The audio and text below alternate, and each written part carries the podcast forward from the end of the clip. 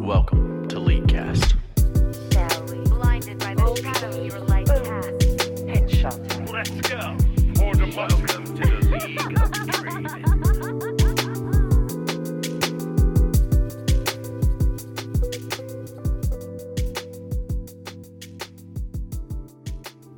Hello and welcome to episode 569 of the Leadcast podcast. I am Nick Cooper. Joining me is Aiden Rockarts. Hey, how's it going? And Colton Swit. Happy Tuesday, Nick. Happy Tuesday. You were back last week, right? Or were you out last week? Okay. I was here last week, yeah. I couldn't remember if it was the last week or the week before. Glad to have you again. How about that? Nice. You should thank me every time I show up. I should. You know, I really should. On this week's episode, we'll talk about a tiny little bit of Leadcast news. We've got a ton of new news to talk about. So that's going to be the majority of our show. We've got one story, and we're going to probably just jump straight into competitive league roundtable and Malphite. We've got, it didn't sound like we have very much, but it's a ton to talk about. Aiden, how was your week? My week was good. I won't make it too long, but I started and finished Jedi Fallen Order. Yeah, I think I looked back and I have, I think, like 16 hours of playtime. Honestly, it was better than I expected. Yeah? It's a very average game. Like, everything about it is very average, but oh my fucking god, dude, fan servicey Star Wars shit is always so good. Yeah. I think on my official review, I was like, this game is a 7 out of 10. Everything's a 5 out of 10 except for the very end, which brings it all the way up to a 7. I knew of the very big thing at the end. That thing's really cool regardless, even getting it spoiled. I didn't know about all the other fan servicey things that come before it and stuff. So this game's been out long enough that I think you could spoil it if you wanted to. Like, so what sort of the big thing is obviously the Vader reveal. Like, that's fucking crazy. Probably the awesome. And the coolest part about it to me is that you're not even given an option to fight him. Yeah. Like the entire the entire last boss battle is fucking run or you'll die. Yeah, that's so sick to me. I didn't know that your lightsaber would break. You did to fucking go get your own kyber crystal and make your own fucking. Okay, that was really cool, man. And then Star Wars music in general is just really good. It was good. Yeah. Like, the reality is if this was branded as any other game, it's like a 5 out of 10 game. But it turns out Star Wars is just a cool IP. Yeah, for sure. But anyways, I started Mass Effect. Yeah, the first one. Yeah, and it plays like a 2007 game. It sure does. I will say, I do think 2 holds up a lot better than 1. But my girlfriend and I finished playing through 1. 1's not very long if you go through it, though. It's not too long. I will say, for 2 and 3 at the very least, playthrough. I don't know how often you do side missions when you're just trying to burn through these games. But I would absolutely recommend doing all of the companion missions in 2 and 3. I don't exactly know if there's a way to go into your journal and sort by companion missions, or I think they're called loyalty missions. You can probably just look up a list, but they are absolutely the only side quests I would say are mandatory. I think they're just really important to the game overall. Mm-hmm. So that would be my suggestion for 1 and 2, or for 2 and 3. Hell yeah, when you get to them. But yeah, that's kind of my week. I don't want to burn too much else. I guess the only other thing is I've been playing Hyper Roll TFT, and because I wanted to hit a hyper tier, and I finally did it. Holy shit, that game is nice, dude. That was the worst patch of TFT I've ever played in my life. Oh no! Thank God it being shitty though allows you to just fucking AFK grind shit. So. Not a good game, but I got there. But the new patch is out, and it should fix everything, so that's good. What's wild to me is when I hit hyper in it last set, or maybe it was 2 sets. At some point, I did that, and then I looked at the distribution and the top hyper roll players. I think hyper, you got there at 4,100 or so. Yeah. Yeah. 4,200, yeah, and then the top hyper roll players are 8,000. Yeah, it's fucked. It's ridiculous.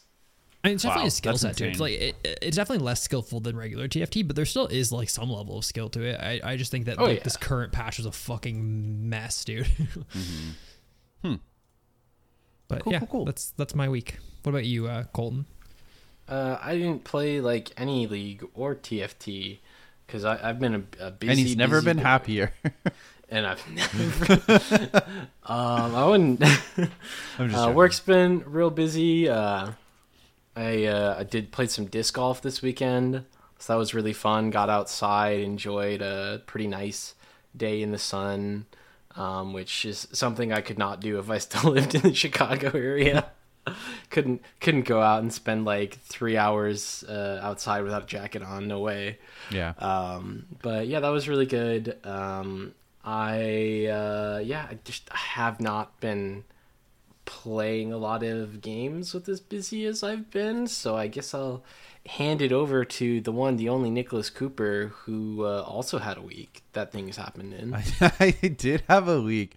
I would say that I mean I had a good week. It wasn't anything that was like super crazy. I don't think. I think it was pretty. It was a good week, but I watched Disenchanted with my girlfriend, played a smidge of League. I wouldn't say I played too much. ARAM, I think, is becoming less and less fun. I feel like it's become more serious by the people that are playing it. So that's not very fun. But otherwise, I'm just looking forward to the ranked season. So I guess without further ado, we should just get on with the show. We've got too much to talk about. You don't need to hear about my week. No new patrons this week. Hey, if you sub to us, we'll read your name and you'll get access to a bunch of dope content. So very cool. Aiden, do we have any Leadcast news?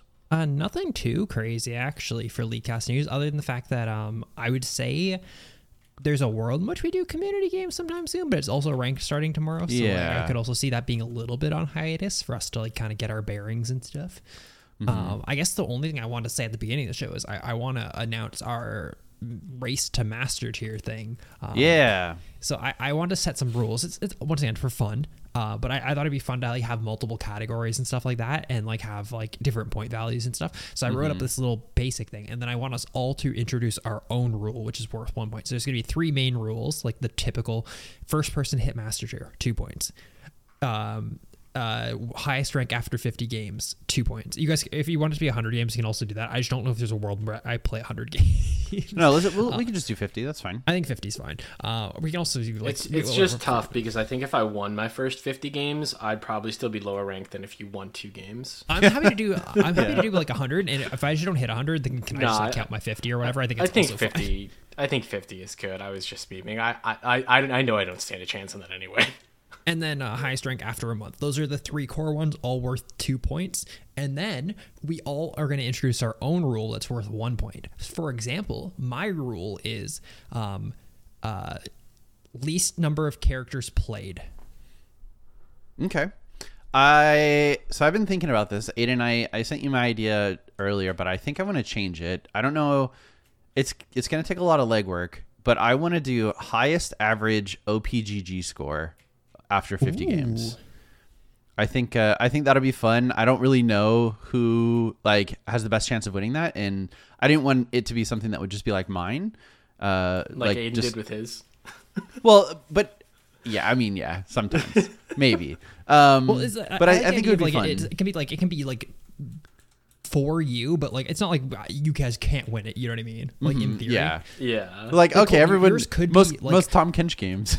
yeah, like that would be silly, right? But like, yeah. Like in theory, Colton, you, like one that would make sense for you that we could still beat would be like most characters played in Diamond Plus. Like that's like something that's super doable for us in theory. Mm-hmm. Like, yeah, I think since we're already gonna have to kind of look back with Nick's, the one I was thinking would be kind of fun would be highest gold per minute average. Ooh. Over 50 games. Now, is that something that like the third party websites track?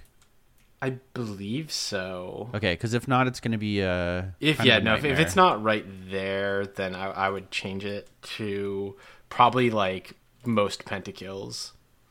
It was my backup. Okay, so one. That's actually sick. That's actually so that is really sick. Cool. Yeah, like, because I think that one is definitely, like, entirely earnable by any of the three of us by sheer dumb luck. Uh-huh. And I maybe give myself a slight advantage because I play more carries, but... Mm-hmm. Yeah, like, I play support, so... Right, yeah, no, so I want to give myself a little advantage being, like, Aiden plays Tahm Kench, you play support. Yeah. If I just happen to, like, run 20 games of Jinx, I might get lucky. But also, who knows, maybe Aiden will get a level 1 pentakill on Tahm Kench, like, game 2 into the season.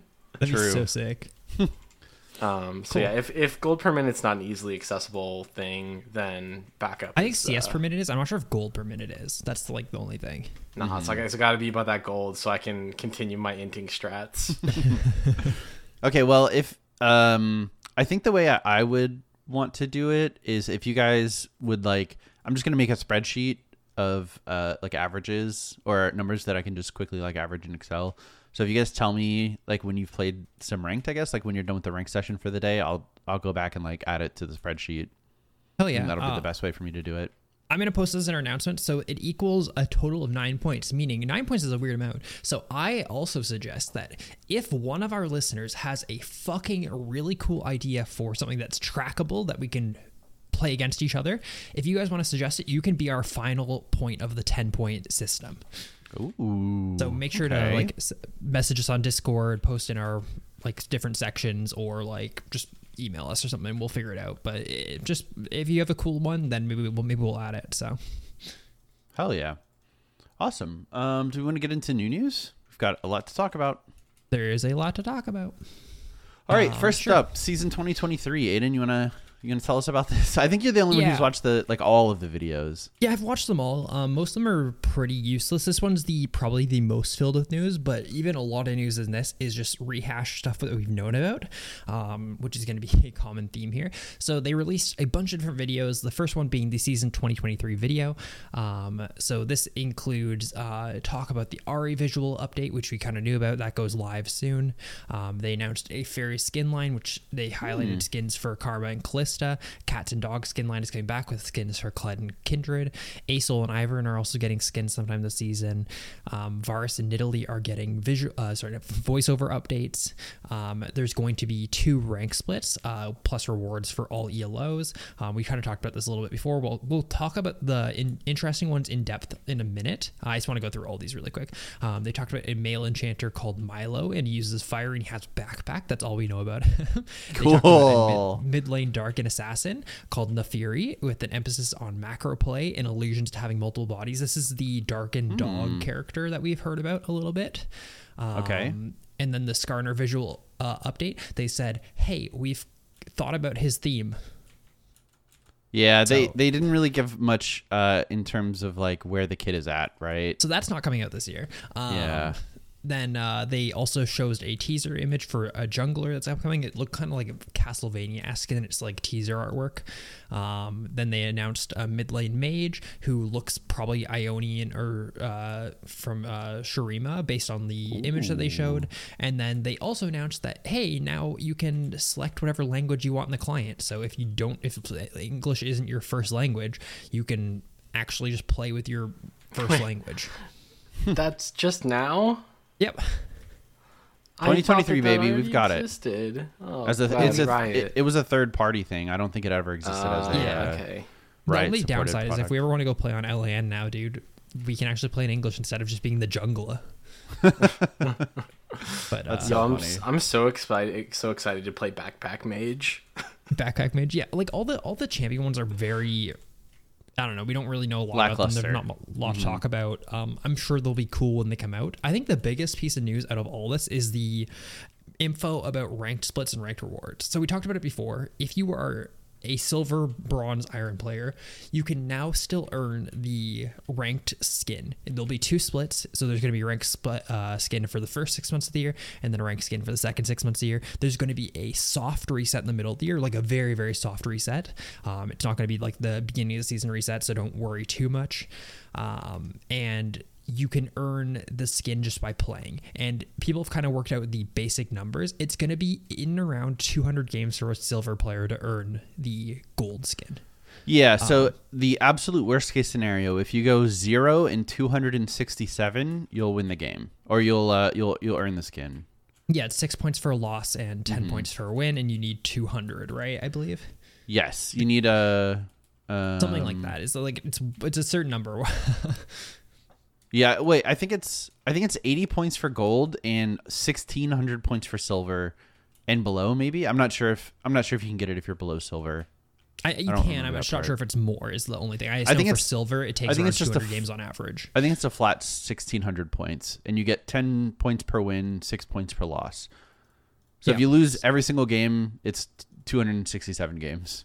Yeah, it's cool. I think it's like something that will make more people want to play ranked, because it's this weird. We're currently in this weird situation where if you're not a gold player, you don't have a lot of incentive to play ranked, unless you think that you can make the push for gold, right? And also, if you're just someone who just plays for the skin, you log in, you play your 10 games or whatever, play your 20 games, play your 30 games to get gold, and then you don't play for the rest of the year. Yeah. It's weird that it's taken Riot this long to implement a 2-split system, because I think every other game that has a ranked system like has multiple splits in a year. But I'm glad they are. I think this is fucking great. I mean, 11 months for a ranked season was just way too long. No, I super agree. Did you also mention that if you obtain the skin, you will not lose. You permanently obtain it. So even if you get, because it's a point system now. Yeah. Yeah. So even if you get gold and then fall to silver, as long as you unlocked it one time, you'll get it, which is really awesome. Cool. Mm-hmm. I like that. I think that's been the biggest thing is like that disincentivizes like actually like grinding, because if you're barely making gold, you don't want to play any more games just to like have a chance at demoting and then losing the skin, right? Yeah, no, I always think that you should always just keep rewards that you obtain. I feel like that ranked anxiety, especially in NA, it seems like compared to other regions, is a huge issue, and I'm glad they're trying to combat it a little bit. No, I agree. I think the only level there, and I think we basically have had this conversation, because it's basically the same conversation as Decay, where it's like there's, I think, past up to Diamond, I think you should be able, like, if you get Master and lose Master, I can see why maybe that you wouldn't get like Master tier rewards and that Chroma, but like anything below that, like if you hit Diamond and drop back to Plat, sure, give you your Diamond border, I don't give a fuck. Yeah, right, like because I think also there's a really big disconnect on that in terms of like if you scale it up towards the competitive scene, right? Because it's like if I'm really good on a patch and I hit Master 400 LP and then they got my character and I drop back down to Diamond 3, like I was Master 400 LP. Great, that goes away. If that character is really cracked and then that person wins LCS, like they still get that title, they still get that paycheck. Like nobody puts an asterisk and says like, oh, Faker won this title because Orianna was really good this patch. That's an interesting way to put it. Like, yeah, right? Like, none of those accomplishments are bounded by a time frame like that. And, like, we've definitely seen teams that, like, were obscenely good for just a patch or two, where, like, they were good in one meta and shit in another. Yeah. Like, and, like, Zeka this year, dude. Yeah, and it's, like, nobody, or very few people, I guess, should say, like, then go on to try and qualify those accomplishments to say, like, yeah, you're a world champion, but only on Assassin's patch. But, yeah, right. Yeah, that's a good perspective. So yeah, give people all those rewards again. I can see why at Master Plus, like again, you want some level of exclusivity there, and I think that part of like that skill level should disincentivize like being a one trick or abusing a strategy. Like if you can't maintain it across a longer time period, I feel like it's fine to discount that. But and I think that's the point. I think that's the point in which Decay should like start to come into effect, like where that point of exclusivity begins, and wherever you want to draw that line, like that's okay. But yeah, I agree. Cool. Nice. What else? Is there anything else we wanted to talk about before we move on to something else? That's kind of all the things in there, unless there's something that like, it's all a lot of, I mean, I'm excited for new characters. I think it's a lot of boring stuff without seeing the new characters though. Yeah, I mean, saying like, whoa, here comes a new character with fire in a backpack. Like, there's only so much hype you can build from that, right? Unless you're a clickbait YouTuber. I mean, it's more the fact that like you can say, like, I'm excited for a new Darken character. I think it's going to be really cool, but I also don't know what they are, what they look like, what they do. Yeah. How they'll be played. Yeah, exactly. And then it's just a lot of skin stuff, which I think is like fucking boring news, but hey, whatever. Agreed. But after that, there was a video called Dev Chat Midscope Updates, which is a 7-minute video, of which 6.5 minutes are them explaining what a midscope update is. For those who don't know what a midscope update is, it's a smaller scale rework, which seems, based on how they're talking about it, what is going to be the new direction for reworks. So rather than seeing huge reworks like Udyr, Skarner, whatever, we're probably going to see a lot more of these because they can pump them out easier. And just think of context, the reason why they can pump them out so much easier is everything's already created for the character. They're not creating a lot of new things for these characters. They're just kind of shifting stuff around, giving them a fresh coat of paint without actually like designing like a full fucking visual rework, a kit rework, etc. So it sounds like we're going to start seeing these like every 2 months. We're going to see one of these. That's pretty cool. Really, really cool. I'm excited. I still hope they continue to do reworks, but I mean, based on how they announced the Skarner thing, man, I think it's going to be like at best one rework a year, which is a little bit sad. But yeah, I think at best is a good way to view that. I'm definitely looking forward to more frequent midscope updates. I'm a little concerned if the quality will be there, because like, you know, we have had conversations about like what reworks were really good, which ones didn't really land, and I think on the most part pretty much all of like the serious reworks have hit pretty well. But like, you know, personally I would rather have 2 full reworks a year than like a good rework and then like 5 bad mid scopes. Now I don't think it'll be that way. I think that they'll probably be pretty good. What I'm more worried about is them putting weird shit in that when that mid scope happens, it's broken because maybe they didn't spend as much time on it, where they're like, hey, mid scope update, we're going to adjust some stuff with Jarvan. Holy shit, Jarvan is 100% pick banned for the next, you know, month. Because like they adjusted but didn't really calibrate. I guess a good way of saying that is like if a midscope misses, it feels like it's way easier for it to miss, and it feels like worse, you know what I mean? Because they're obviously not putting a year worth of dev time into it. It just feels like it has a way higher chance of missing. And they also just shake up shit that they don't need to shake up. That being said, I think change is good overall. I think so too. And when it hits, I mean, we get characters like Gangplank and Sion and Poppy who all saw basically no play before their, you know, their changes, and now are, you know, if not competitive staples, then at least fulfill a niche that is welcome. So yeah. So, and if any rioters are listening, listen to our episode where we reworked Singe and just copy that word for word. Yeah. So yeah, they also teased the next Nico midscope update. Wild, by the way. Which is crazy. She can turn into anything. Colton, you should definitely watch that part of the video. They show her turning into a blasting plant, and then turning into wolf camp, and then turning into a Teemo mushroom, then turning into a minion. It's wild because I feel like this, again, just fucks new players and probably doesn't do anything for like existing play. I feel like it would be very hard to get the three of us to click on a blasting plant that we know is not in the right spot, right? I mean, like, the reality is it's probably going to be very strong. But whatever. I feel like Nico is such a she could be such a cool character. She's based off fucking camouflage and stuff like that, and she's played mostly as an on-hit character in which you can't use the on-hit passive. Like, she is cracked as an ARAM champion, by the way. Yeah. But I think it's cool. I'm excited for it. We know the other midscopes that are coming are Rell, and there's one more that I had in my head that I know is coming. But the Rell one also seems really good. The Rell, they're just doing the classic Diana treatment where they're just switching her abilities around, which seems to be a fantastic change for her. Yeah. So I'm excited though. It seems like these are going to be fun. I hope they keep doing cool midscopes for boring characters. I hope so too. Cool. And then we have the state of the game, right? Yeah, this one is fucking a whole nothing burger that they then tweeted about saying we recorded this about a month or two ago, so stuff's changed. So it's mostly just them saying, hey, we made a bunch of jungle changes. It's supposed to help new player experience. We're happy about that.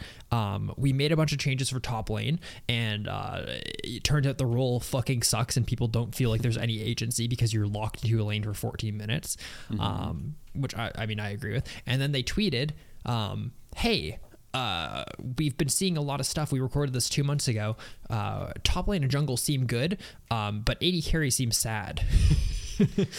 Yeah, I don't know if I agree with that. I am of the opinion that, like, I think top lane as a whole is not a fun role to play, but I think the strength of the role is okay.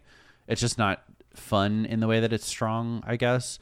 I think games have to be like 10 minutes longer for top lane to be a good lane.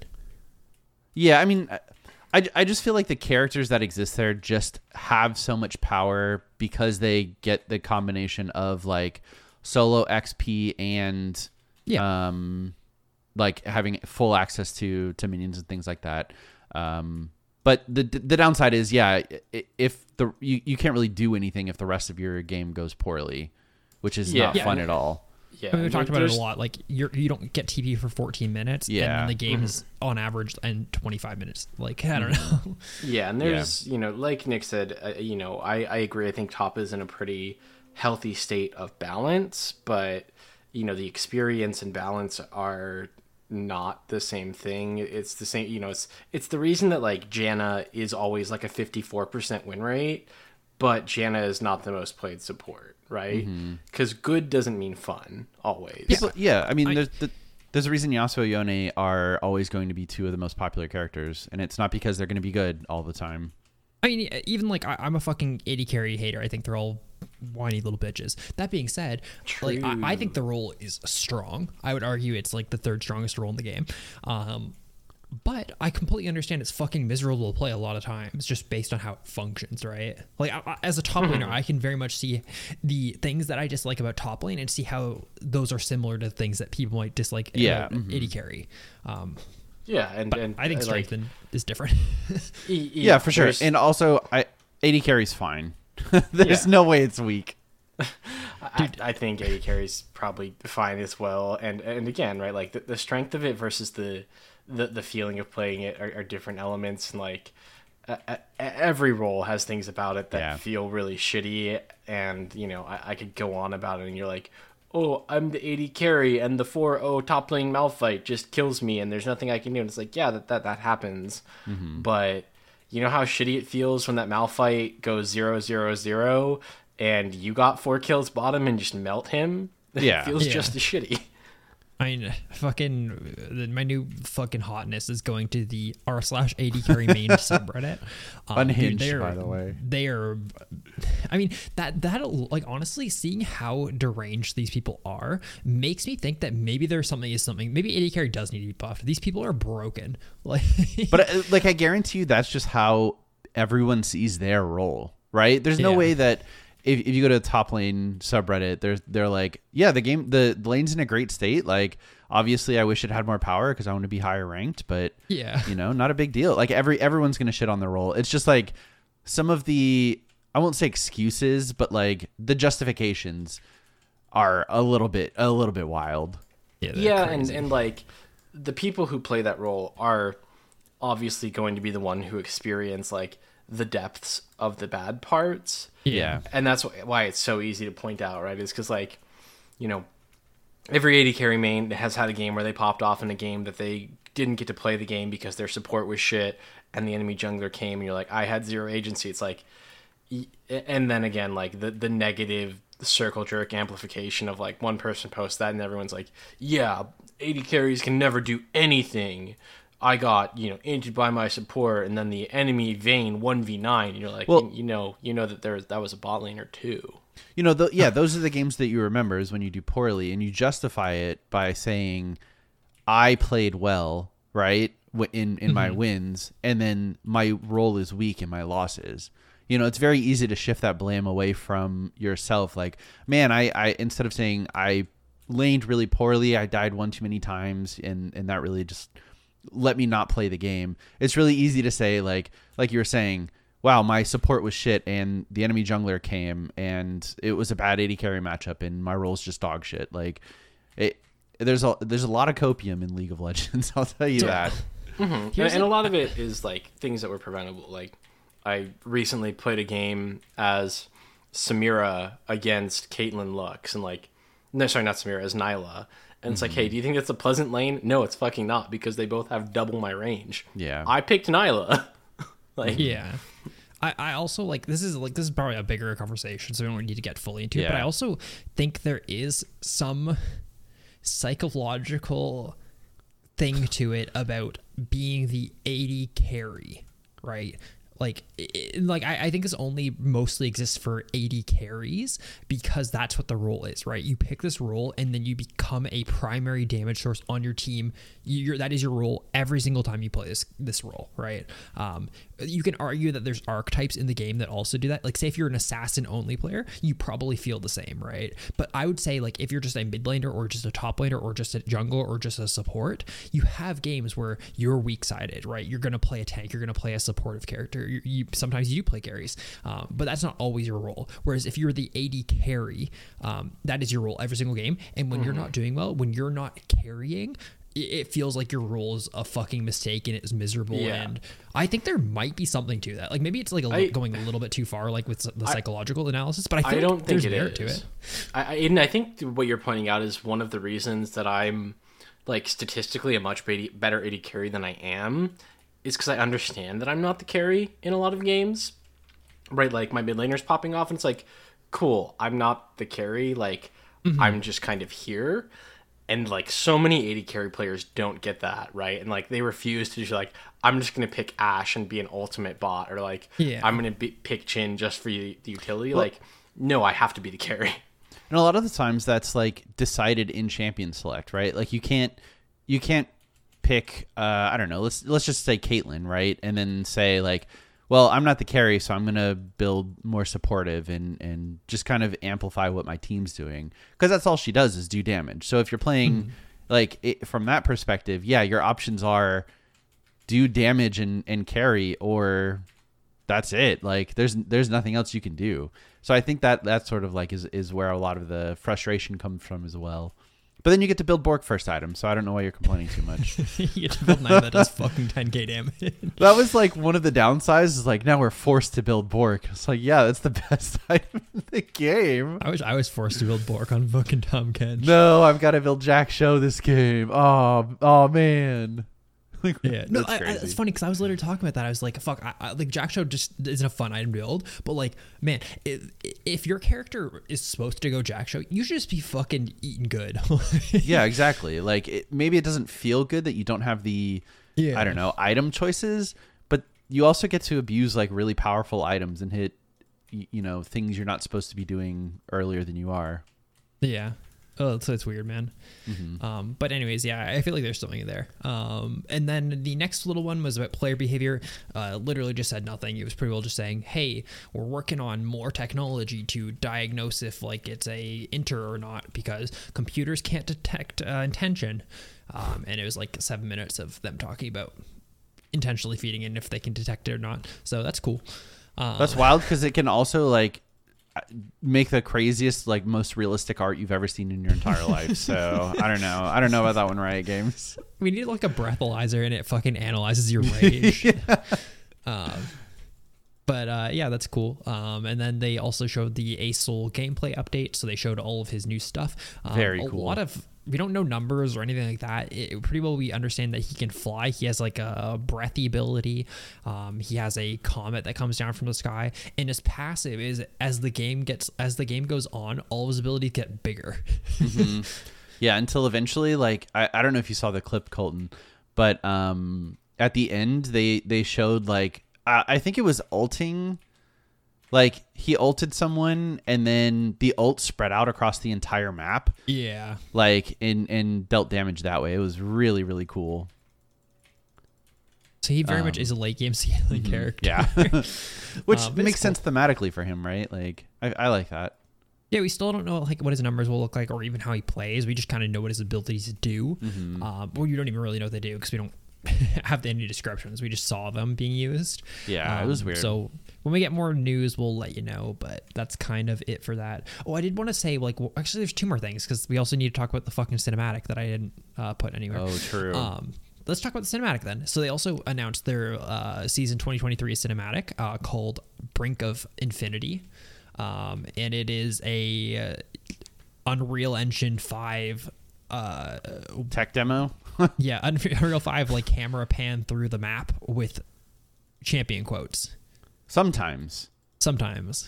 And also like famous clips, but I think there were only two. They already put in an apology because it is fucking crazy that they put it with this. They pretty well said like, hey, we were supposed to have something else. It fell apart. We're sorry. We'll work on communication. Yada, yada, yada. Dude, it's fucking embarrassing. And they knew it was embarrassing, dude. They put it out at 1 a.m. I don't know. They call it a cinematic. Then they changed it to being called an anthem. The anthem is a reused part of like a previous song. I don't know. It's embarrassing. Sounds like some manager somewhere is like, nope, put the video out anyway. With every employee telling them no. So they cited like in their like apology post, hey, COVID hit us really hard. Like people, we're like pretty set on having everyone in the office, and a lot of people weren't happy with that, along with just people moving on like normal. So they were short staffed and haven't like really recovered is I think what they were saying. Yeah, I did want to like link that into the next thing because like the short staffed and people leaving and stuff is another thing that has been. So the reality is all riders individually are doing their best, right? Yeah. I just think there is some incompetence at management and using talent and moving talent around that Riot's having issues with. For example, we learned through a Reddit comment today that the team that did the whole player profile rework, like, you know, like challenges, all that cool stuff, that it's cool. It's like it's not insane, but it's cool. That team was the game events team, like the game modes team. That moved on to do that, right? And then during the process of them moving to that team, doing all that, and then moving back, they lost a lot of important people from the team, and then some people just moved on to different projects and stuff, and the game modes team just doesn't exist anymore. I see. So that would explain quite a bit. Yeah, and it's one of those things where it's like, that sucks, and it makes sense that, like, obviously people are switching projects, you might lose people, and good, talented people will move on to different projects, and during COVID, it's one of those things that as you're moving projects during COVID and stuff like that, you probably also look for opportunities at different companies and stuff, and it makes sense, like, why it happened. It just, the issue is Riot obviously had a game modes team. They moved people away from the games modes team. That team exploded, and there was nothing in place to put it back together. That's my issue with it. Obviously, there just wasn't enough of a need on their end or like a value put to it that, oh, fuck, this game modes team exploded. Oh, the lead on this game modes team fucking left the company. We better fix this. Like, yeah, there wasn't a contingency plan or, you know, even just a backup plan. It just wasn't important to make it happen. Yeah, and that's my issue with it. I think it's fine for like stuff during COVID to fall apart, people to move on, people to switch roles, whatever. It's just you also have to fucking like make sure that doesn't happen. That's the whole part of like upper management. Yeah, exactly. Is like filling in those holes whenever they do occur. Yeah, like if you move like a really important dev to the MMO team, you probably should have people who filled in that slot after, I would assume, but. It feels like it just feels like that's what's missing at Riot currently. I feel like there's a lot of talented people and everyone's trying to do good. And I really do respect all the individuals. I just think that as a cohesive unit, it is a fucking mess. Mm-hmm. Yeah. I don't think anyone's had a bad thing to say about the individual efforts that people are, you know, putting into the work at Riot. It's just a lot of the cohesiveness that a large company like Riot should display is a little bit lost, which feels bad. So cool. All right, then we're on to the patch, right? Is that where we're at? Yeah, we can. Well, I don't want to go through it like fully, like because first of all, we kind of talked about it a little bit because we got this patch preview like 3 weeks ago. Mm-hmm. But I think just generally going through it like would be fine. I just don't want to like go into the numbers and nitty gritty. Yeah, no, we can just do like read the little blurbs at the top and then I guess talk about anything that interests us. But yeah, Jax's midscope is going to be live. All abilities have been adjusted. You can take a look at that. Essentially, they want him to have a simpler they like his simpler gameplay and kit, but felt there was room to make his ultimate more interesting than just press button, get stats. So that's nice. We'll have to see how that plays out. I'm a little worried because I think Jax is always a strong character, but that's all right. Yeah. Next, we've got Aatrox. Passive damage decreased. E has the increased healing on his E that he gets from his ultimate is down. The bonus movement speed on his ultimate is also down. Yes. Cool. Fiora's passive AD scaling is decreased, and her Q bonus AD scaling is decreased as well. Also, you skipped over Dr. Mundo. Oops, his base health is decreased, armor growth is decreased, and E bonus attack damage is decreased. So good. Probably still OP. Yeah. That's probably a safe bet. Base attack damage increased. The hammer form Q base damage is increased, and the hammer form W damage increased. So just buffs across the board. Wow. Cool. Next is Cassante, whose base movement speed is decreased and his passive base damage is decreased and his W physical damage is decreased. Probably still a P. Interesting. Yeah. Nerfing everything about the character. Lissandra, health growth is increased, Q slow is increased, and the W cooldown is decreased. Next, we've got Rammus. Base attack damage is decreased. Base health is decreased. The calculation on his W has been adjusted, and the flat armor has gone down. Armor scaling is also down. Cool. So pretty much just straight nerfs. Mm-hmm. Cool. Shaco, my new main, is getting changed. Q mana cost decreased, backstab damage increased, WAD ratio increased. Yeah, this is your main now? I think he's I think he's the only fun jungler in the game to play. Interesting. Okay. Sion, base health is increased. Q full charge damage is increased as well. Next, we got Twisted Fate. Q cooldown now decreases with rank. Only 1 second at max rank, so it's not obscenely strong. W, pick a card. For blue and red cards, the AP ratios have gone up. Yo, the blue AP ratio is kind of wild now. It's one. It is nutty, dude. 1.15 on purpose. Yeah, they added 0.25, which I do like adding AP scaling to him, just for the sake of like maybe pushing away from the build rapid fire. Yeah, rapid fire Everfrost. Yeah, definitely. Not like if they can make people actually build AP on him, that'd be cool. Mm-hmm. Yeah, for sure. Next is Xayah, whose base attack speed and attack speed ratio are increased. Yuumi, Q base damage is decreased. Poggers. Zeri, attack damage growth is decreased, and Q base damage is decreased. Cool. And then item changes. Axiomark's getting more lethality. Horizon Focus is getting more AP. Jaxsho is getting its cost increased, and its stacks are going to scale more with bonus resist now. So it's more of a tank item, less of a fighter item. Rod of Ages is getting more health and some more buffs. So Rod of Ages keeps getting buffed. Man, this item's actually just good. And then Archangels is getting a big nerf, right, Nick? No. So it's getting its cost increased by 400, but it's getting more AP, it's getting ability haste, it's getting a way better passive. This item will be probably pretty good. It's very expensive now, but I think it will be very strong on a lot of characters. Yeah, it's definitely more of a scaling item.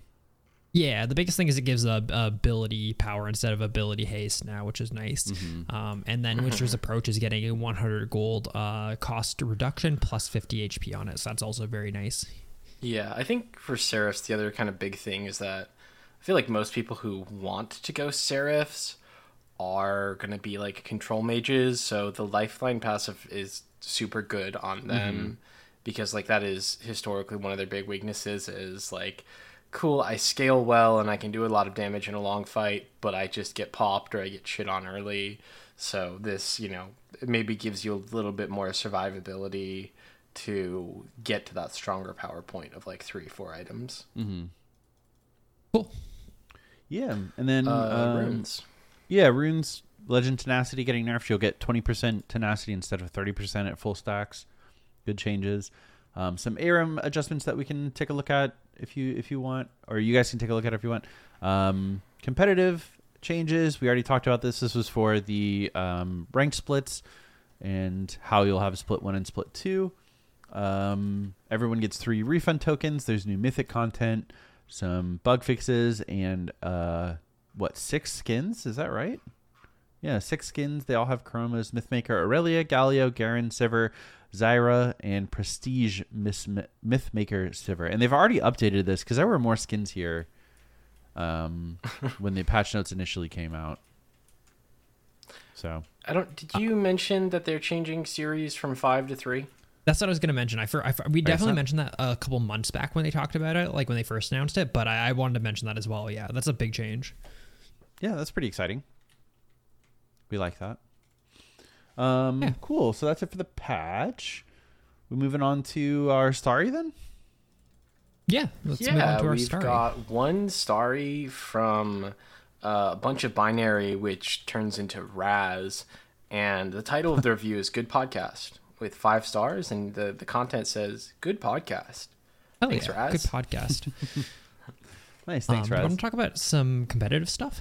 Yes, let's do it. You want to talk about the doom or the gloom? Let's talk about the doom, and then we can. Oh wait, is the gloom bad too? Yeah, gloom is also bad, right? Oh, you're right. Yeah, you're right. Doom and gloom. Let's do the doom. Yeah, okay. LCS is dead, dude. LCS is doomed. You know, LoL Esports is also doomed. Yeah. You know, competitive video games as a whole is doomed. What about media? Just all of media. Avatar 3 doomed. DOA doomed on arrival. Yeah, I guess you should like set it up because I definitely have like I think LCS is a little bit doomed. I think there's merit to all this, but I feel like you have a very positive approach overall, Nick. Yeah, I guess my perspective is, I have to approach this in good faith, right? I think it is the only way to truly like be able to evaluate this without getting into like kind of ridiculous hypotheticals and things like that. And we have to assume that Riot is acting in good faith in an attempt to, like they've said, to maintain this league and keep it going. I think it's crazy to assume otherwise. You don't fucking purposely tank your media franchise. Like, yeah, exactly. Even if it's not profitable, whatever. Like, we can have that discussion if we want to. Like, yeah. I think if Riot wanted to doom LCS, they would simply say, "We're canceling LCS. Like, it's not profitable enough, right?" Like, I think it would be so much more extra effort to kill the LCS over the course of like 5 or 10 years or whatever. Then it would be to just say, hey, this isn't really profitable. Maybe it'll return in the future, like under a different model. But the current one isn't working for us. Yeah. And from that perspective, like with that assumption in mind that they do want this to be a positive thing, I think the goal of their changes, however unpopular they may be for the North American audience, it is that obviously North America isn't sustaining the LCS like we want it to. So we are going to try to make changes that are more internationally focused in an attempt to generate like international hype for this. And, you know, assuming it positively works like that, maybe North America will be able to sustain it in the future. And we can, you know, return to a more North American centric league. And I think like that is the perspective I have on that, which is still a little bit sad. But it's not as like doomer as a lot of people have been. Yeah. Colton, do you have any thoughts on it? I mean, I agree with you guys said, like they're not intentionally trying to kill it. I doubt that very highly. I also feel like as much as like LCS and esports in general is not profitable in a traditional sense, there's a lot of really hard to value things that it does add, right? Like, there are certainly players that would stop playing the game if, you know, if LCS was gone, or, you know, there are people who would not buy skins if it was gone, or like there are other factors. And I'm sure they have like calculated estimates as to like how much more player engagement having esports brings. And that's why I think that they continue to, you know, at least, you know, support what they currently have if they're not going to like expand it. But I, you know, I think that's part of why they did expand a lot of it early on. I don't know, man. I feel like, were there major changes outside of the scheduling that people are saying are dooming the LCS? Yeah, so they got rid of Dash. They're not having a host anymore. They got rid of Pastry Time. They Freak moved on to the gameplay team. It's mostly stuff with, like, they're getting rid of talent. They're not, like, keeping stuff going. They're changed the LCS times to, it starts at noon Pacific. It starts noon Pacific, yeah. It's noon Eastern, yeah. Eastern. No, wait, yeah, so, I mean, yeah. I think it's 3 p.m. Eastern. Yeah. So, yeah, I don't know. For me personally, none of that really matters. Like, if... And I don't watch a lot of LCS, but, like, if I do and when I do, again, I'm watching VODs. I'm watching it at, like, 1.25 to 2 times speed. Like, the only time I watch live games at regular speed is, like, Worlds Finals. It's like none of those changes really affect me, and it, you know, it sucks that they're not retaining and their talent and like giving these people, you know, what at least they see that they like deserve. I don't know what the numbers are, and I don't know what like market rates are, but I feel like it's very telling that throughout the years, a lot of their best talent has gone on to other things because they're not happy with whatever agreement they have with Riot Games. So I think that is the biggest thing to that I will negatively talk about Riot in. They've always been bad about that. Yeah, is that they are undercutting the faces of their league, and I think that's probably the, like, if I had to live in a world where I could consider, like, where there's this grand conspiracy to kill the LCS, I do think like this would be the point number one. Well, like it is wild to me that you have talent who want to like be the face of your game and interact with the game in the way that they have before. And what seems to be the only disagreement, like on paper that we're aware of, is pay for a company as large as, you know, LCS is, or as league is. I don't know, kind of something that leaves a poor taste in your mouth, I think. Yeah. There's fucking zero reason why they shouldn't have kept Dash. Like, Dash went on stream and he's like, I didn't even find out until, like, they announced it, sort of thing. Like, yeah. Yeah, I also feel like, again, and we've talked about how there are, like, revenue streams that Riot does not actually pursue. But I feel like that's definitely something that they could... Like, if they don't want to actually pay the talent, like, a certain thing, like, they could also do, like, you know, I guess I would call it, like, a brand deal, but just, like, hey, this is the Dash skin. If you buy the Dash skin, he gets 10% of the proceeds. Like, if only there were some way to incorporate the voices associated with LCS into your game. If only there were some way to market that. You know, in some manner. I do want to say that I think this is a greedy, shitty company thing. I very much think that they want to stay away from stuff like this, because League of Legends, at the end of the day, LCS, Worlds, all that shit, at the end of the day is marketing for the game, right? Mm-hmm. I think we can all agree with that. And there is no...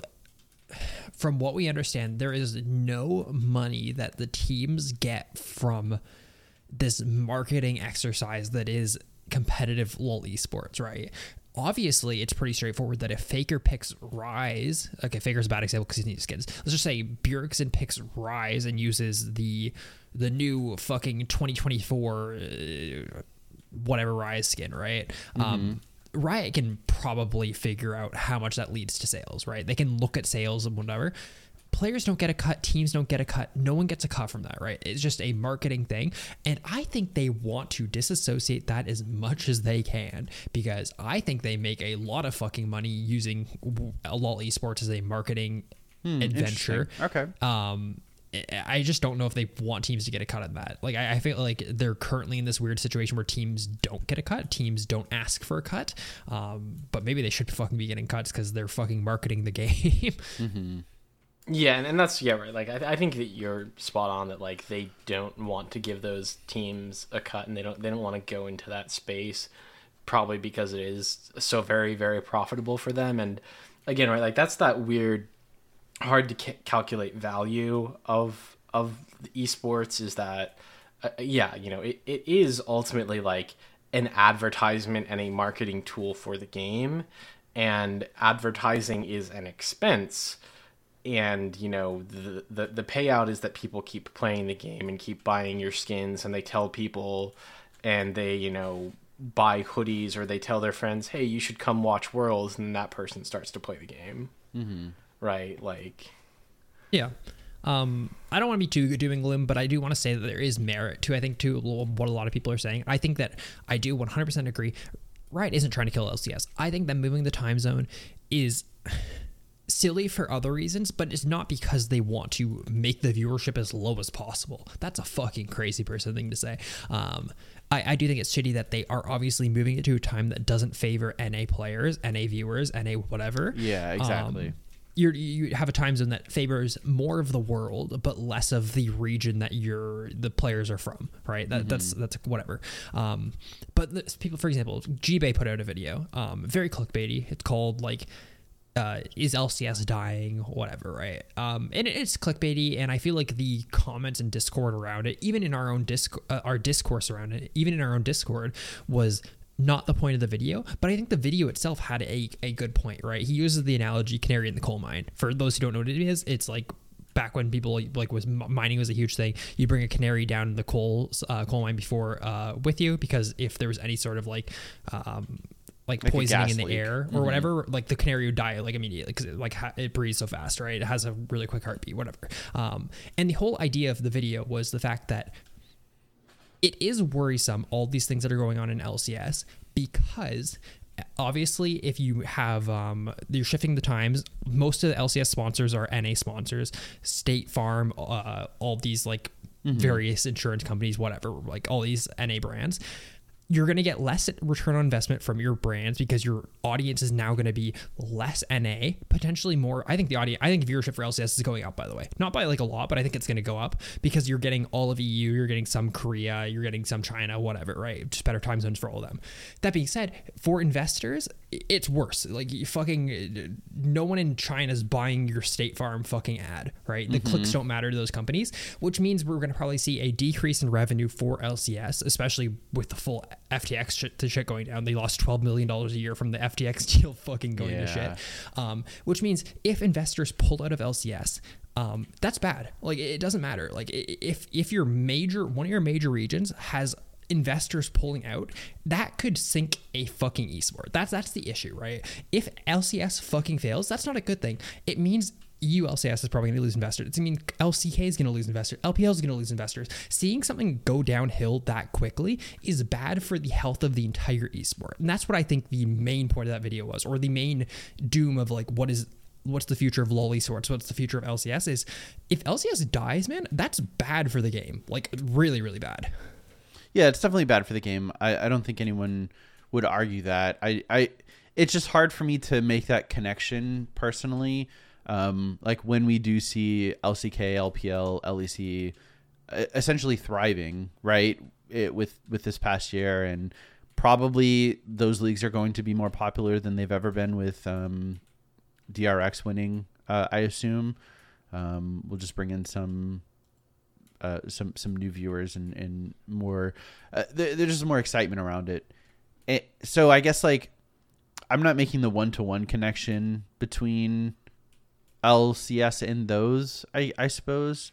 I understand where there, like, maybe a connection, but I just don't think it's as immediate as... It's not immediate, no, for sure. I just think that there is a real world in which LCS investors, sponsors pull out after this year because they have a way lower NA audience. Mm-hmm. And that leads to sponsors pulling out of other leagues, which then leads to a downturn for LoL esports in general. I think it's a super possible thing. It's definitely possible. I also think it's very possible that like NA companies pull out as investors, and then like Samsung and Alibaba and other like big international companies just buy those spots up. Yeah, because I mean, like the more international audience, like Amazon is going to be pretty unaffected by it, right? Like it's got to be an international company.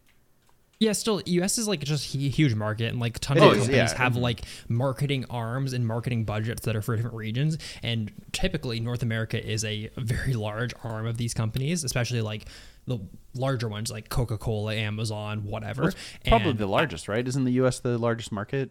Yeah, outside of like obviously China, but that's like a whole other ballpark.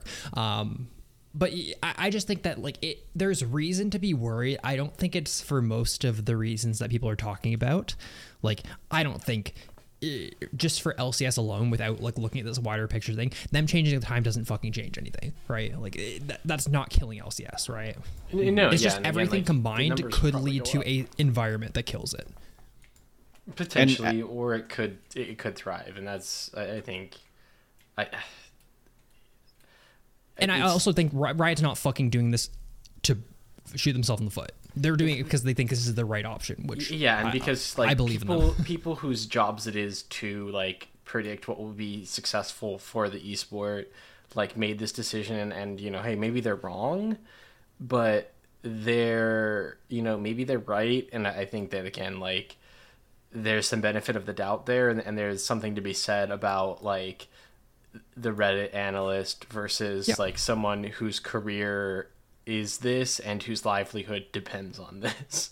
Oh, for sure. But there's also tons of merit of them, like of us just saying, okay, they're changing the times here to maximize viewers for the next year or so until sponsors pull out, right? Like that's possible. Yeah, but as well. It is. It just feels like such a doomer way to view it, and I think like as soon as you admit to like accepting that Riot would act in bad faith, there's no further discussion that should be had, because that's the only conclusion that you can come to if you even consider that Riot would intentionally tank like their own different things. Like I think it could be good faith for the immediate future of LCS, right? Mm-hmm. I just think it could be in the same breath bad like faith for the entire future of LCS. Like I think those like can be the same thing, right? Okay, fair enough. Cool, I do think the time change will like increase viewership for LCS though, and I think that's crazy that people are thinking. I saw people saying that if LCS viewership is going to go down by 60%. I initially was on the I think viewership is going down train. I think native viewership is probably going down, assuming you only count live concurrent viewers and not for sure like VOD views and things like that. Only because it's strictly a worse time for I would say the average person. Yeah, it's fucking awful for most people. I would say the average person is working at if not 9 to 5 or 8 to 5 or whatever it is now. Like at the very least, they are working in the middle of the day, early afternoon. Or even kids in school. In school. Like, yeah, exactly. Yeah. Mm-hmm. So there is like it's whack. That aspect of it. Mm-hmm. But want to talk about something more positive though? I would love to. Yeah, so they announced new MSI and Worlds formats today, both of which are a huge improvement. There's a little bit of gloom parts of it, but I think overall it's very positive. MSI is fucking awesome. MSI is now double elimination, which is fucking hell sick. Yeah. Very, very cool plans, but then double elimination for like main stage of it. Very, very cool. Probably the best format they could have made for MSI. MSI now in theory is a better tournament than Worlds, because Worlds is awesome as well. They're doing Swiss format. I like Swiss personally. There are tons of issues with Swiss, which we can get into if we want. But overall, it's still good. It's Swiss into regular bracket, no double elimination at Worlds. But we'll see lots of more matches against different regions. So overall it's an improvement. It's just weird that they're doing the better format for MSI in theory. Especially after, I'm going to say it again, especially after double elimination led to the world championship, the world champion team, right? For sure. It's really cool. The only thing I can think, because I again personally think that like the MSI LLM format's a little better. There's maybe a world where they say let's do it once with MSI because it's easier and matters less if we mess something up, and so that like if they decide to do like that format next year for Worlds, they'll have learned those lessons and fixed those bugs. But I don't know. I doubt that that's the case. This was actually someone brought this up. I don't remember who this person was, so I apologize for forgetting. But I think I posed like, what is the downside to having double elimination? Like, is it like, are there people who actually enjoy it? And someone responded, "Yeah, I enjoy it. Like, I may be misrepresenting this part of it, but like, I am more of a casual viewer, and I really enjoy the very, very high stakes. Like, if you have one bad series, even as the best team in the world, like that's sort of your punishment, you know. That is a boon, I suppose. I think I personally would rather see just like the highest quality League of Legends possible, and I think that only comes from double elimination. But there are people who enjoy, you know, single elimination, and a lot of people think that if you lose a series, you shouldn't have another chance. That's like kind of like what it stems from, which I understand the idea. I just think that double elimination will lead to overall better tournament every single time. That's the downside of doing. I mean, at the end of it, like we all just want to see fun like League of Legends matches, right? And it we disagree on how to get there, but. That's just where everyone is coming from, is like we want to watch good League of Legends. So it's definitely from like the perspective of like people would like there's people who'd rather see Cloud9 upset a really good team, which then leads to a worse semis or a worse finals, than seeing just like them have to play them again and then lose properly. Which I understand the idea, like it's cool seeing your teams do well, but it's just worse League of Legends like on average. I mean, so I'm gonna make a real life sports reference. Literally last night there was the national championship game for college football, and the score was the most one-sided in at the very least the last 30 years. I think the score was like 65-7. And not that double elimination would have fixed that, but that is sort of one of the downsides to single elimination, right? Where we got this Cinderella story of a team who had won 5 games the previous year, winning, I think, 13 this year. And then they just got absolutely trounced by the favorites in the finals, which is like synonymous to the allegory or the example that you had of Cloud9 winning. Yeah. So I do just want to quickly explain Swiss for, I'm sure some. Yeah, I would love to. I don't know what Swiss is. So the general idea is you're going to go through Plans stage, which is going to promote to Plans teams. All the major regions aren't in Plans anymore. That's what they're doing. So there's 14 major regions and then 2 minor regions. So it's going to be 16 teams go into Swiss format.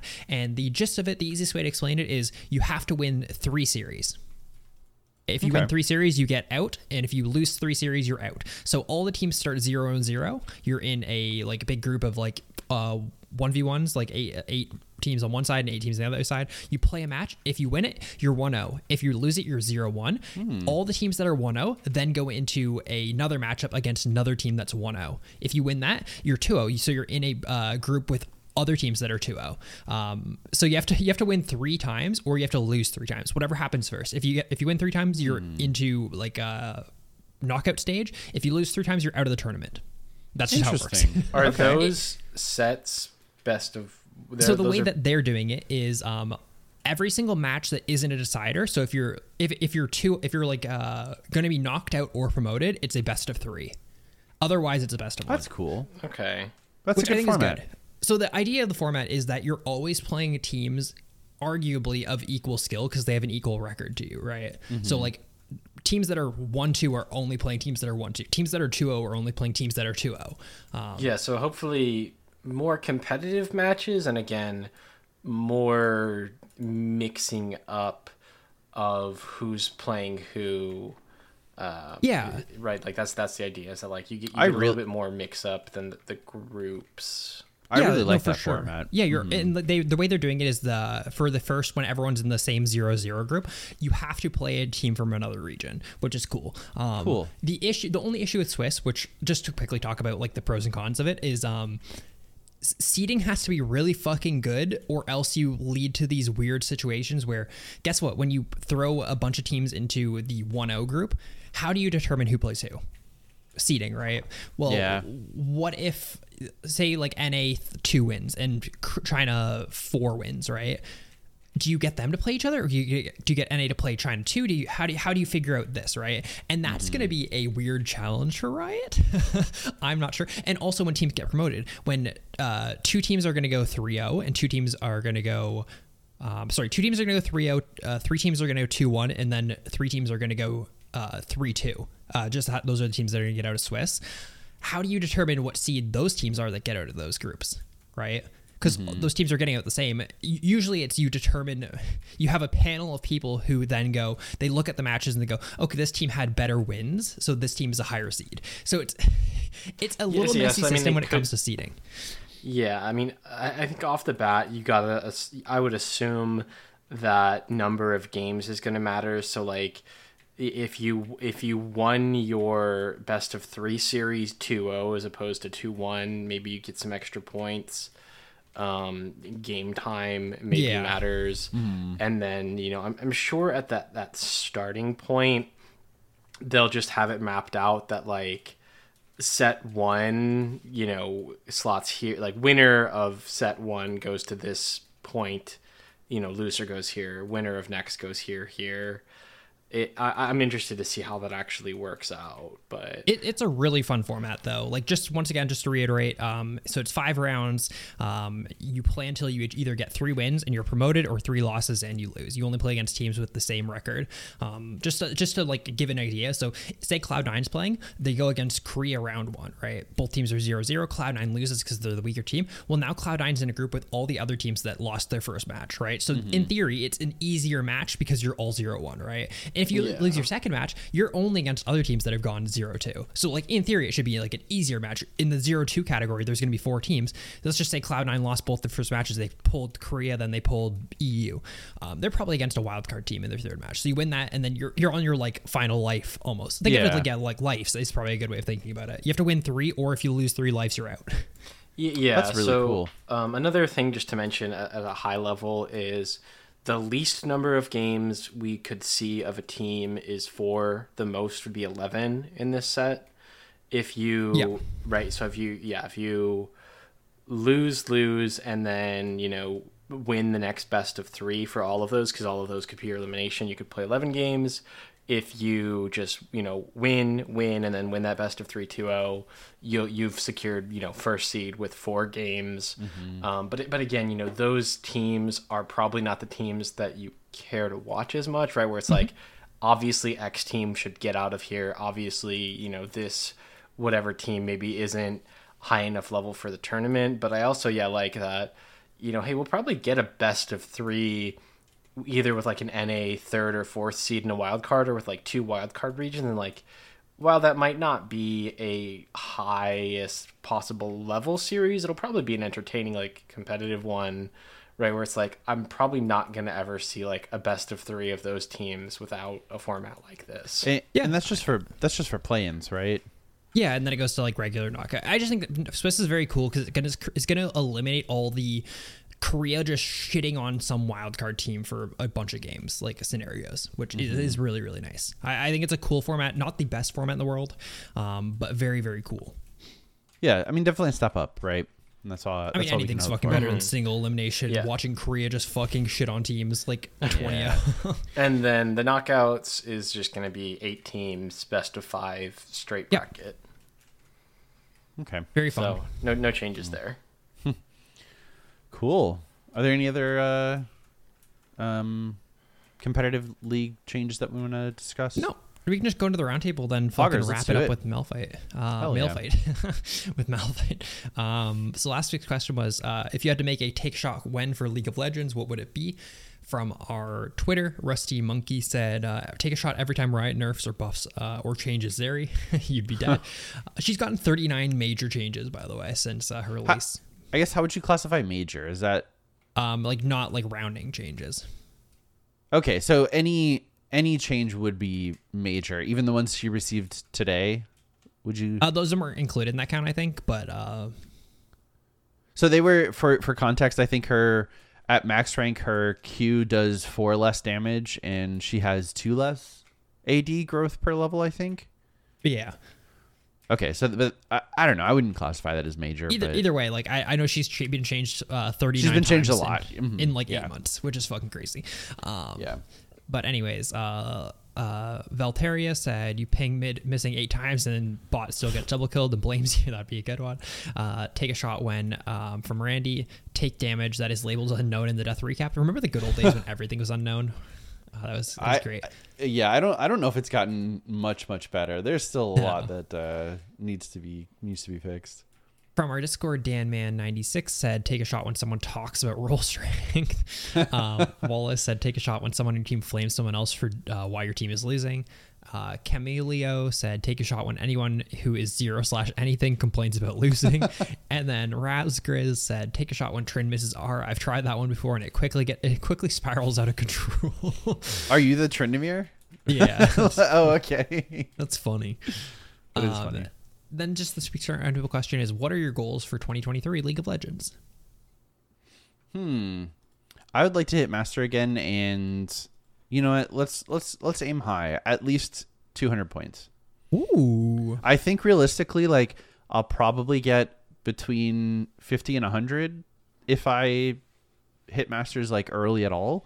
But I'd like to, you know, just crush it out as much as I can.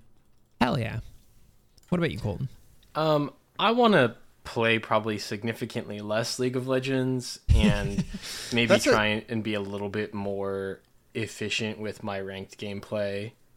I like that goal for you, Colton. And I don't mean that like in a mean or like memey way at all. Like, genuinely, I think that's a fantastic goal. Coming off of what I imagine to be a very frustrating ranked season at times. Mm-hmm. Yeah, I would love to hit master and not have to be 1,500 games in to do it. So, hey, maybe this is the year that I don't play 100 different champions. Mm-hmm. And hey, we're all going to make it this year. Hell yeah. We also want to, this is like, I'll have a fun one, then a serious one. My fun one is, we were talking about this a little bit with, Trevor, but I think I want to start doing like Flex Fridays or something with the boys, mm-hmm. where every Friday or whatever day we choose, we like hop on for 2 or 3 flex games. And we have like a crew of like 10 people that we can like rotate it and like draw upon. Have 5 people. Mm-hmm. Yeah. I think that'd be really, really fun. I also feel like it's probably more fun than participating in a league for us just due to our ELO range and stuff like that. But I feel like it's just really fun to play organized League of Legends and take it kind of semi-seriously. So yeah, I like that too. I would be super down for that. But my like serious one is that I think I want to play more League, which I know is kind of funny after Colton's. I also like that goal for you. But like, no, it's one of those things where, so there's some merit to it of like, actually, like I do want to see how far I can go. Yeah. But there's also some merit to like, I also feel like I can't talk about ranked as much without actually putting my money where my mouth is. You know what I mean? Of like, if I only camp D1 and then hit master tier last week by like playing, I could have hit master tier with like 30 games last season. Mm-hmm. And I don't know if that's a good indicator of actual ranked skill. Like, I don't think I was bad, but like, I don't know if it's fair to say like, oh yeah, I'm a fucking master tier player with like fucking GM MMR. You know what I mean? Yeah. This is like, I think an interesting perspective to have, that I think the way Colton and I have ranked experience is vastly different from the way that you experience rank. And I don't know if that's like a positive or a negative thing. I think it's just a difference. And I do think it is interesting when we get into like, specifically when we get like emails or questions like, hey, what do you think is the best way to climb? Like how have you guys, you know, been successful? I do think in that placed like, at your peak and then camp. Just have like giga cracked MMR where you're playing against players who are a full, you know, division ahead of you and still maintain a 60% win rate bare minimum.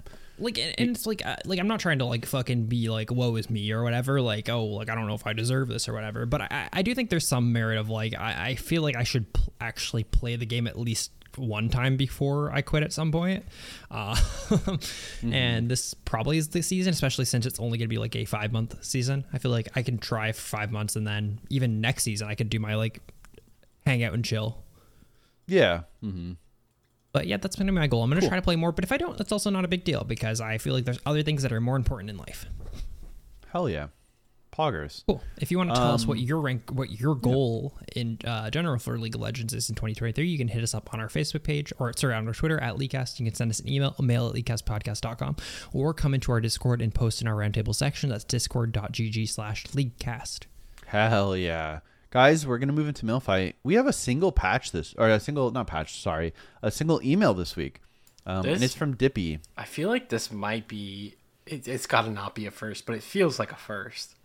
I'm not sure if we've ever had only one before. We've definitely had none before, mm-hmm. but I don't know if we've only received one. Colton, do you want to read it or do you want me to? I got this. This is from Dippy, who says, nearly every patch, there's a champion that is bonkers or a champion that is suddenly struggling, or there's an item or rune that everyone is just waiting for it to be changed, and that Riot ignores for a number of weeks. I think that with every set of patch notes, there should be a list of between 3 and 10 things that Riot acknowledges as a notable exclusion from the patch, where they would then write a paragraph about why they didn't change it. The community often lacks understanding of why certain things don't get changed, and I think that the flame Riot would get from saying, we are comfortable with Jinx being a little overtuned for a bit because new players who saw Arcane are excited to play Jinx, would honestly be less than the flame that comes from blind community speculation, Dippy. That is a very interesting... Cool idea. Yeah. So, Aiden, do you want to go ahead and... Or Colton, you can jump in as well. Like, I was just going to say, how do you guys feel about that? Jinx thing, but I feel like just in general, like... I think when we don't see any thought process on stuff that people are upset about, it makes people lose credibility in Riot, when I myself know that there's a lot of very talented and very smart people on the team, on the balance team. And like, for example, if like they just had a blurb that's like, hey, we're currently monitoring, like Cassidy's 52% win rate, and they just fucking buffed Rod of Ages and Seraphs. If they just had a blurb there where it's like, hey, we know Cassidy's really, really strong right now, and we're buffing 2 of his core items. This is something we're going to monitor, especially for these levels of play. Expect us to be looking at nerfing these aspects of him if he gets out of control. Yeah, maybe just like a path going forward, like a future path. You know, sort of like a patch preview. If like, hey, we're monitoring Cash, and like you were saying, if things are too good, like, yeah, like you were saying, this is what we're gonna nerf. And just having that listed out would just be it just feels like day. The biggest thing like it would provide is like level of competence in like the devs. Like I feel like people, I would say the average person that I read about online thinks the balance team is fucking stupid. And I'm saying this in our community, on Reddit, on Twitter, on whatever, when they obviously aren't fucking stupid people. They're fucking talented game developers, of which many are high elo. But I feel like it's just because they don't fucking get to express their thoughts, right? Yeah, I mean, as a casual player, or I guess not casual, but like as someone who is not playing competitively but also playing a lot, like the three of us should have a finger in the pulse of like, hey, this is Riot's thought process. This makes sense, right? This is the direction that they're going. And we understand why, because we're experiencing it with our like multitude of games that we have collectively. And it's just like, there are some things like, I still don't know how Aatrox isn't receiving harsher nerfs than he is. Like this is a step up, but there was a patch where he received, I think, like what, 2% less healing, 5% less healing. Like it was just such a small amount that for a character who obviously was stronger than that, which just made no sense. So yeah, I think just a list of like currently monitoring would go, you know, night and day, even if it's not as comprehensive as people want it to be. Mm-hmm. I mean, I think more transparency into the balance process is always helpful, because like Aiden was saying, a lot of people look at the balance team and say, ooh, they're dumb, they don't know what they're doing, like how could they possibly make this change or not make this change? And again, there's some reason behind it. I would say 99% of the time, you know, I can still disagree with the reason that they cited. You know, maybe they, you know, come out and they say, you know, hey, we know Aatrox is really strong right now, but we don't think he's too strong, or we think that there's enough counterplay. And, you know, maybe I disagree with that, but I think that that's fine and probably better than like just doing nothing. Yeah, I feel like transparency in that realm is always just is helpful. Again, right? Like, yeah, hey, these are characters we're monitoring, or, you know, characters that we see that the community has been talking about. And while maybe there's a lot of discourse around it, we don't feel like it really warrants a change based on the numbers. But yeah, I don't see how that could really hurt outside of, I guess, people not liking the explanation given and then like going on witch hunts about balanced team people, which let's be honest, they probably will do with or without the communication. I think it just gives, like Aiden was saying, a way for Riot to better communicate their philosophy. I just think it'd be very cool if like rioters were respected, especially people on balance team. Like how cool would it be if your balance team was like, fuck, this balance team's so good, like they actually know what to balance, or they like they're smart about the game. Just, it's never going to be a thing, but I would love that world. That'd be so cool. This I actually like credit where it's due. I actually think the most recent item changes, like the Jax show buffs, the Seraph's changes, are good changes that really show an understanding of like the game and how the item needs to exist, but also be nerfed. I think that is a really, like, that change by itself was great. You know, more of those changes, and I hope we see more of that. I hope the rioters get their time in the spotlight. Cool. Do you guys have anything else? That's it. Awesome. That'll do it for this episode of Leadcast. Thank you guys so much for listening. If you want to send us an email, it is mail@leadcastpodcast.com. You can watch us on Twitch at KingLardOut, Blue Basket, and Leadcast Frost. On Twitter, we are Leadcast. On Facebook, we are Leadcast. Visit our website, leadcastpodcast.com. Join our Discord server, discord.gg/Leadcast. And finally, support us on Patreon, patreon.com/Leadcast. Thank you guys so much for listening, and we'll see you next week. Goodbye. Bye.